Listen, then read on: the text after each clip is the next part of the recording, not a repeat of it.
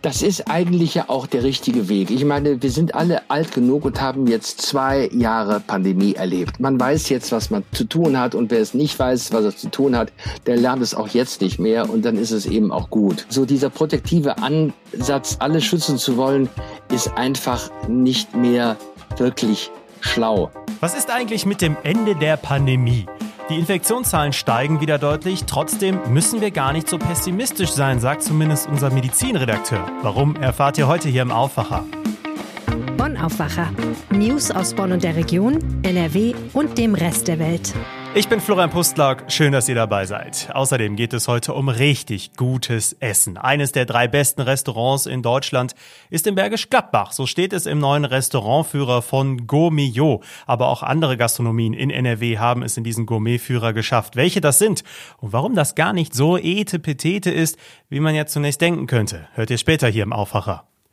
Wir fangen erstmal an mit den Meldungen aus Bonn und der Region. Die Planungen für das sogenannte Innovationsdreieck in der Bonner Weststadt schreiten voran. Einen Teil des Geländes zwischen den Straßen Immenburgstraße am Dickobskreuz und an der Eisenbahntrasse soll die Konzerthalle Westwerk als Kompetenzzentrum für Popkultur ausmachen. Denn seit dem Aus der Biskuithalle an der Siemensstraße hat die Stadt Bonn keine größere originäre Halle für Musikveranstaltungen mehr.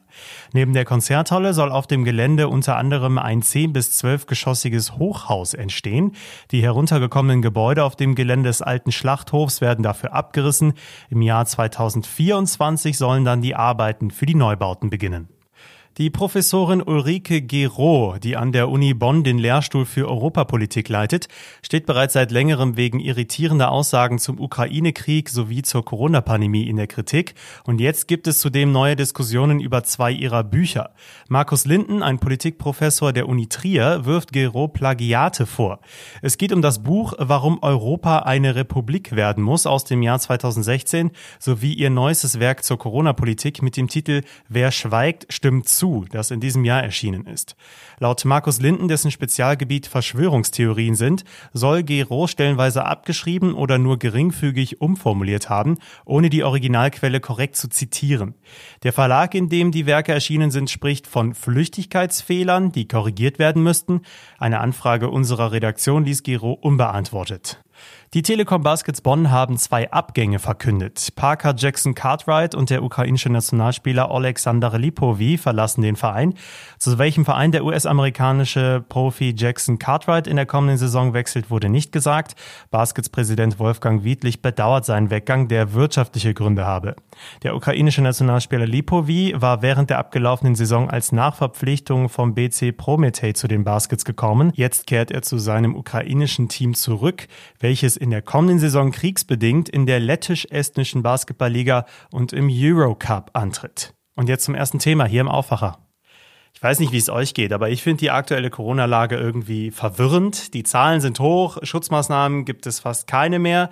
An das Leben ohne Maske gewöhnt man sich ja relativ schnell. Trotzdem ist es zum Beispiel an der Supermarktkasse noch total komisch, finde ich.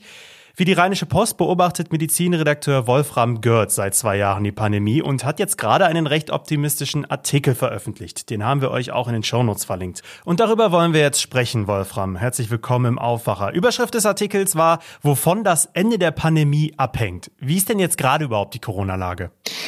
Äh, die Lage kann momentan kein Mensch einschätzen, weil es nicht genügend äh, Zahlen gibt. Das ist ja das alte deutsche Problem, dass wir von Anfang an nicht wirklich professionell Daten erhoben haben, anders als die Engländer, die da sehr, sehr weit waren und auch sehr weit sind. Aber wir wissen trotzdem, dass momentan sich relativ viele Leute durch die momentan überhandnehmenden äh, Mutanten BA4 und BA5 relativ viele Leute infizieren und relativ viele Leute erkranken, aber nur sehr wenige schwer. Und dieses äh, Erkranken von vielen Leuten sorgt dafür, dass äh, die Immunität auf einem ganz anderen Bereich als nur Antikörper fortentwickelt wird, nämlich die sogenannte T-Zell-Immunität. Das ist eine ganz andere Schicht sozusagen der Immunabwehr. Das eine ist sozusagen die Ortspolizei, das andere ist das Landeskriminalamt. Und dieses Zusammenwirken ist besser, wenn man infiziert und geimpft ist. Man ist also weniger ansteckend, wenn man Corona hatte und geimpft ist. Also es ist so, ähm, andere Impfstoffe machen eine sogenannte sterile Immunität. Das heißt, du kannst nicht mehr angesteckt werden und kannst auch keinen anderen mehr anstecken. Das geht bei Corona-Impfstoffen nicht. Ähm, das heißt, du kannst selber erkranken, aber in der Regel nicht schwer. Und du kannst das Virus aber weitergeben. Äh, zwar auch nicht so viele, wie wenn du nicht geimpft bist, aber trotzdem kannst du es weitergeben. Das heißt, eine Infektiosität ist auch bei Geimpften durchaus möglich und auch bei natürlich Angesteckten sowieso. Wenn jetzt aber Leute geimpft sind, und zwar mehrfach, und zusätzlich auch noch eine Infektion später oder zwischendurch durchgemacht haben, wird durch diese eigentliche Infektion werden ganz andere Bereiche angesprochen des, des Immunsystems, die auf ganz anderen Ebenen funktionieren. Ja, das ist äh, relativ schwierig zu erklären. Es ist aber so, dass alle Virologen und alle Immunologen sagen, Mehrfachimpfung plus Ansteckung ist das Beste, was einem passieren kann. Weil dann ist sozusagen die, die Mauer ist dann dicht. Gut, dann könnte man ja auch sagen, äh, hohe Infektionszahlen wie jetzt sind gut, weil dann die Immunität der Bevölkerung zum Herbst hin steigt. Besser für das Geschehen in der Pandemie. Wie schätzt du das ein?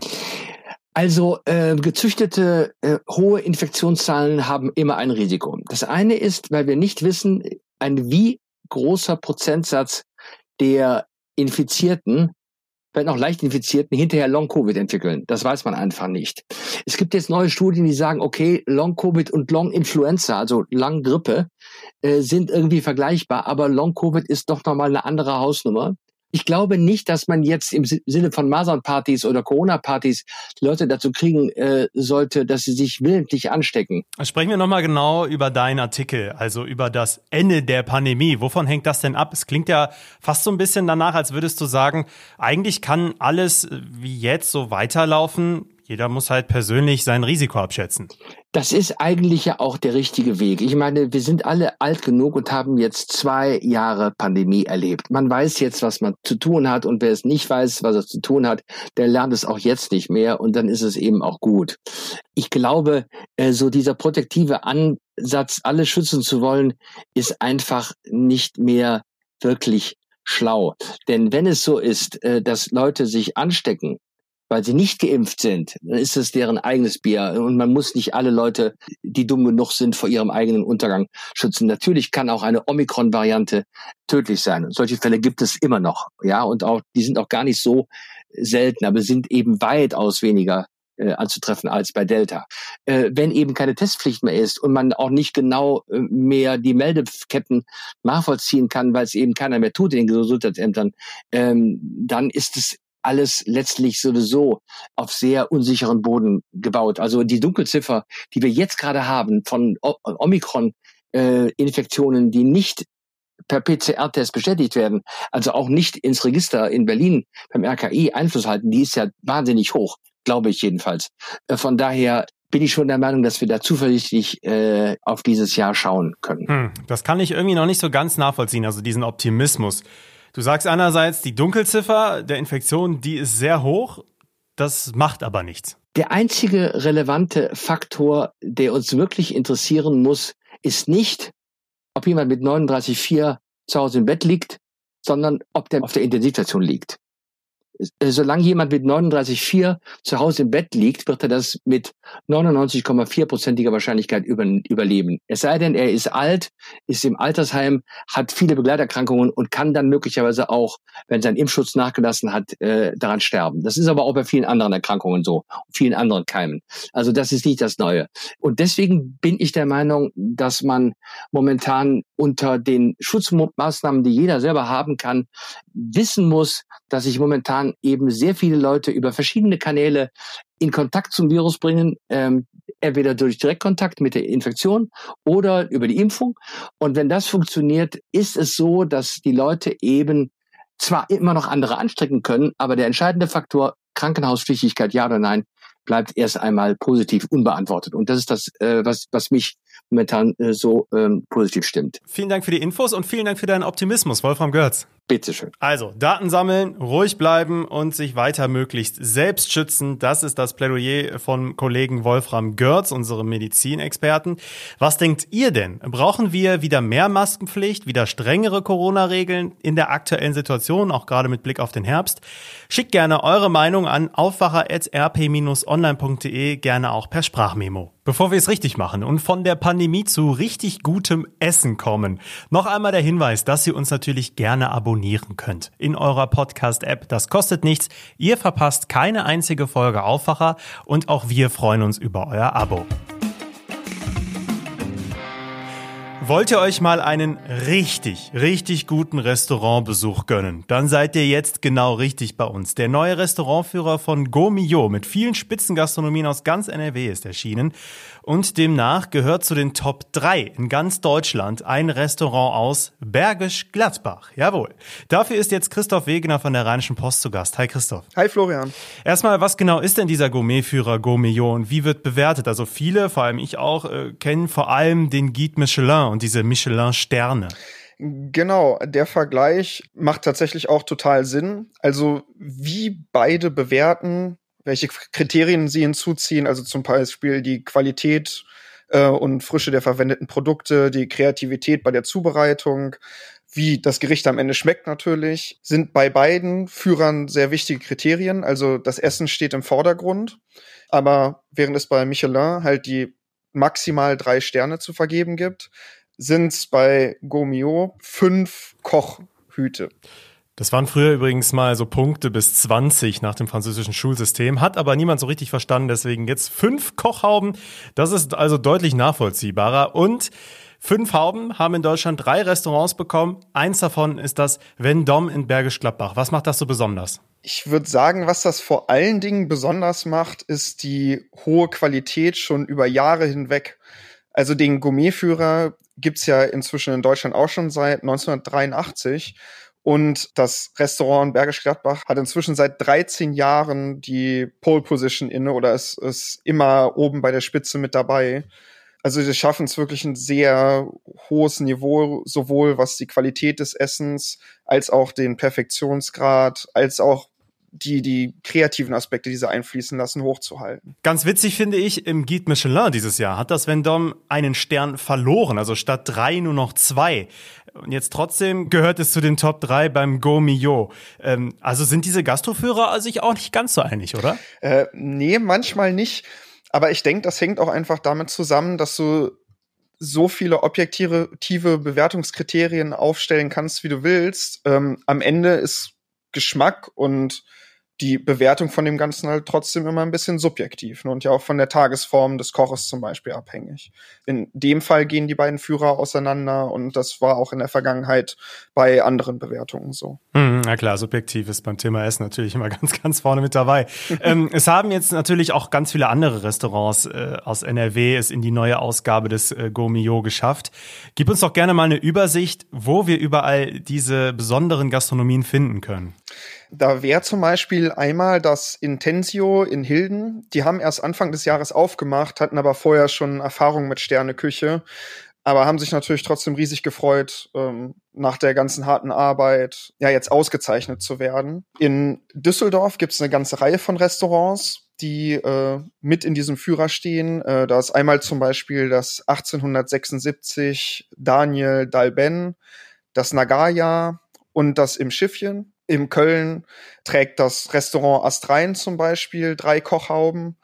Das Unico und das Halbedels Gasthaus in Bonn wurden auch geehrt und das Restaurant The Stage in Dortmund zum Beispiel. Mhm. Also es gibt überall, wenn man was anderes sehen will als die Currywurstbude um die Ecke, gibt also überall sehr, sehr spannende Restaurants bei uns. Das glaubt man vielleicht auch gar nicht so auf den ersten Blick. Genau, und es ist auch gar nicht tatsächlich so, dass das immer ähm, High-End Gourmet-Restaurants sind, wo man nur mit Ferrari vorfahren darf, sondern eine gute Sache an dem Gourmetführer ist ja, dass die sich rein aufs Essen spezialisieren mit ihrer Bewertung. Erstmal auf jeden Fall, was die Kochmützen angeht.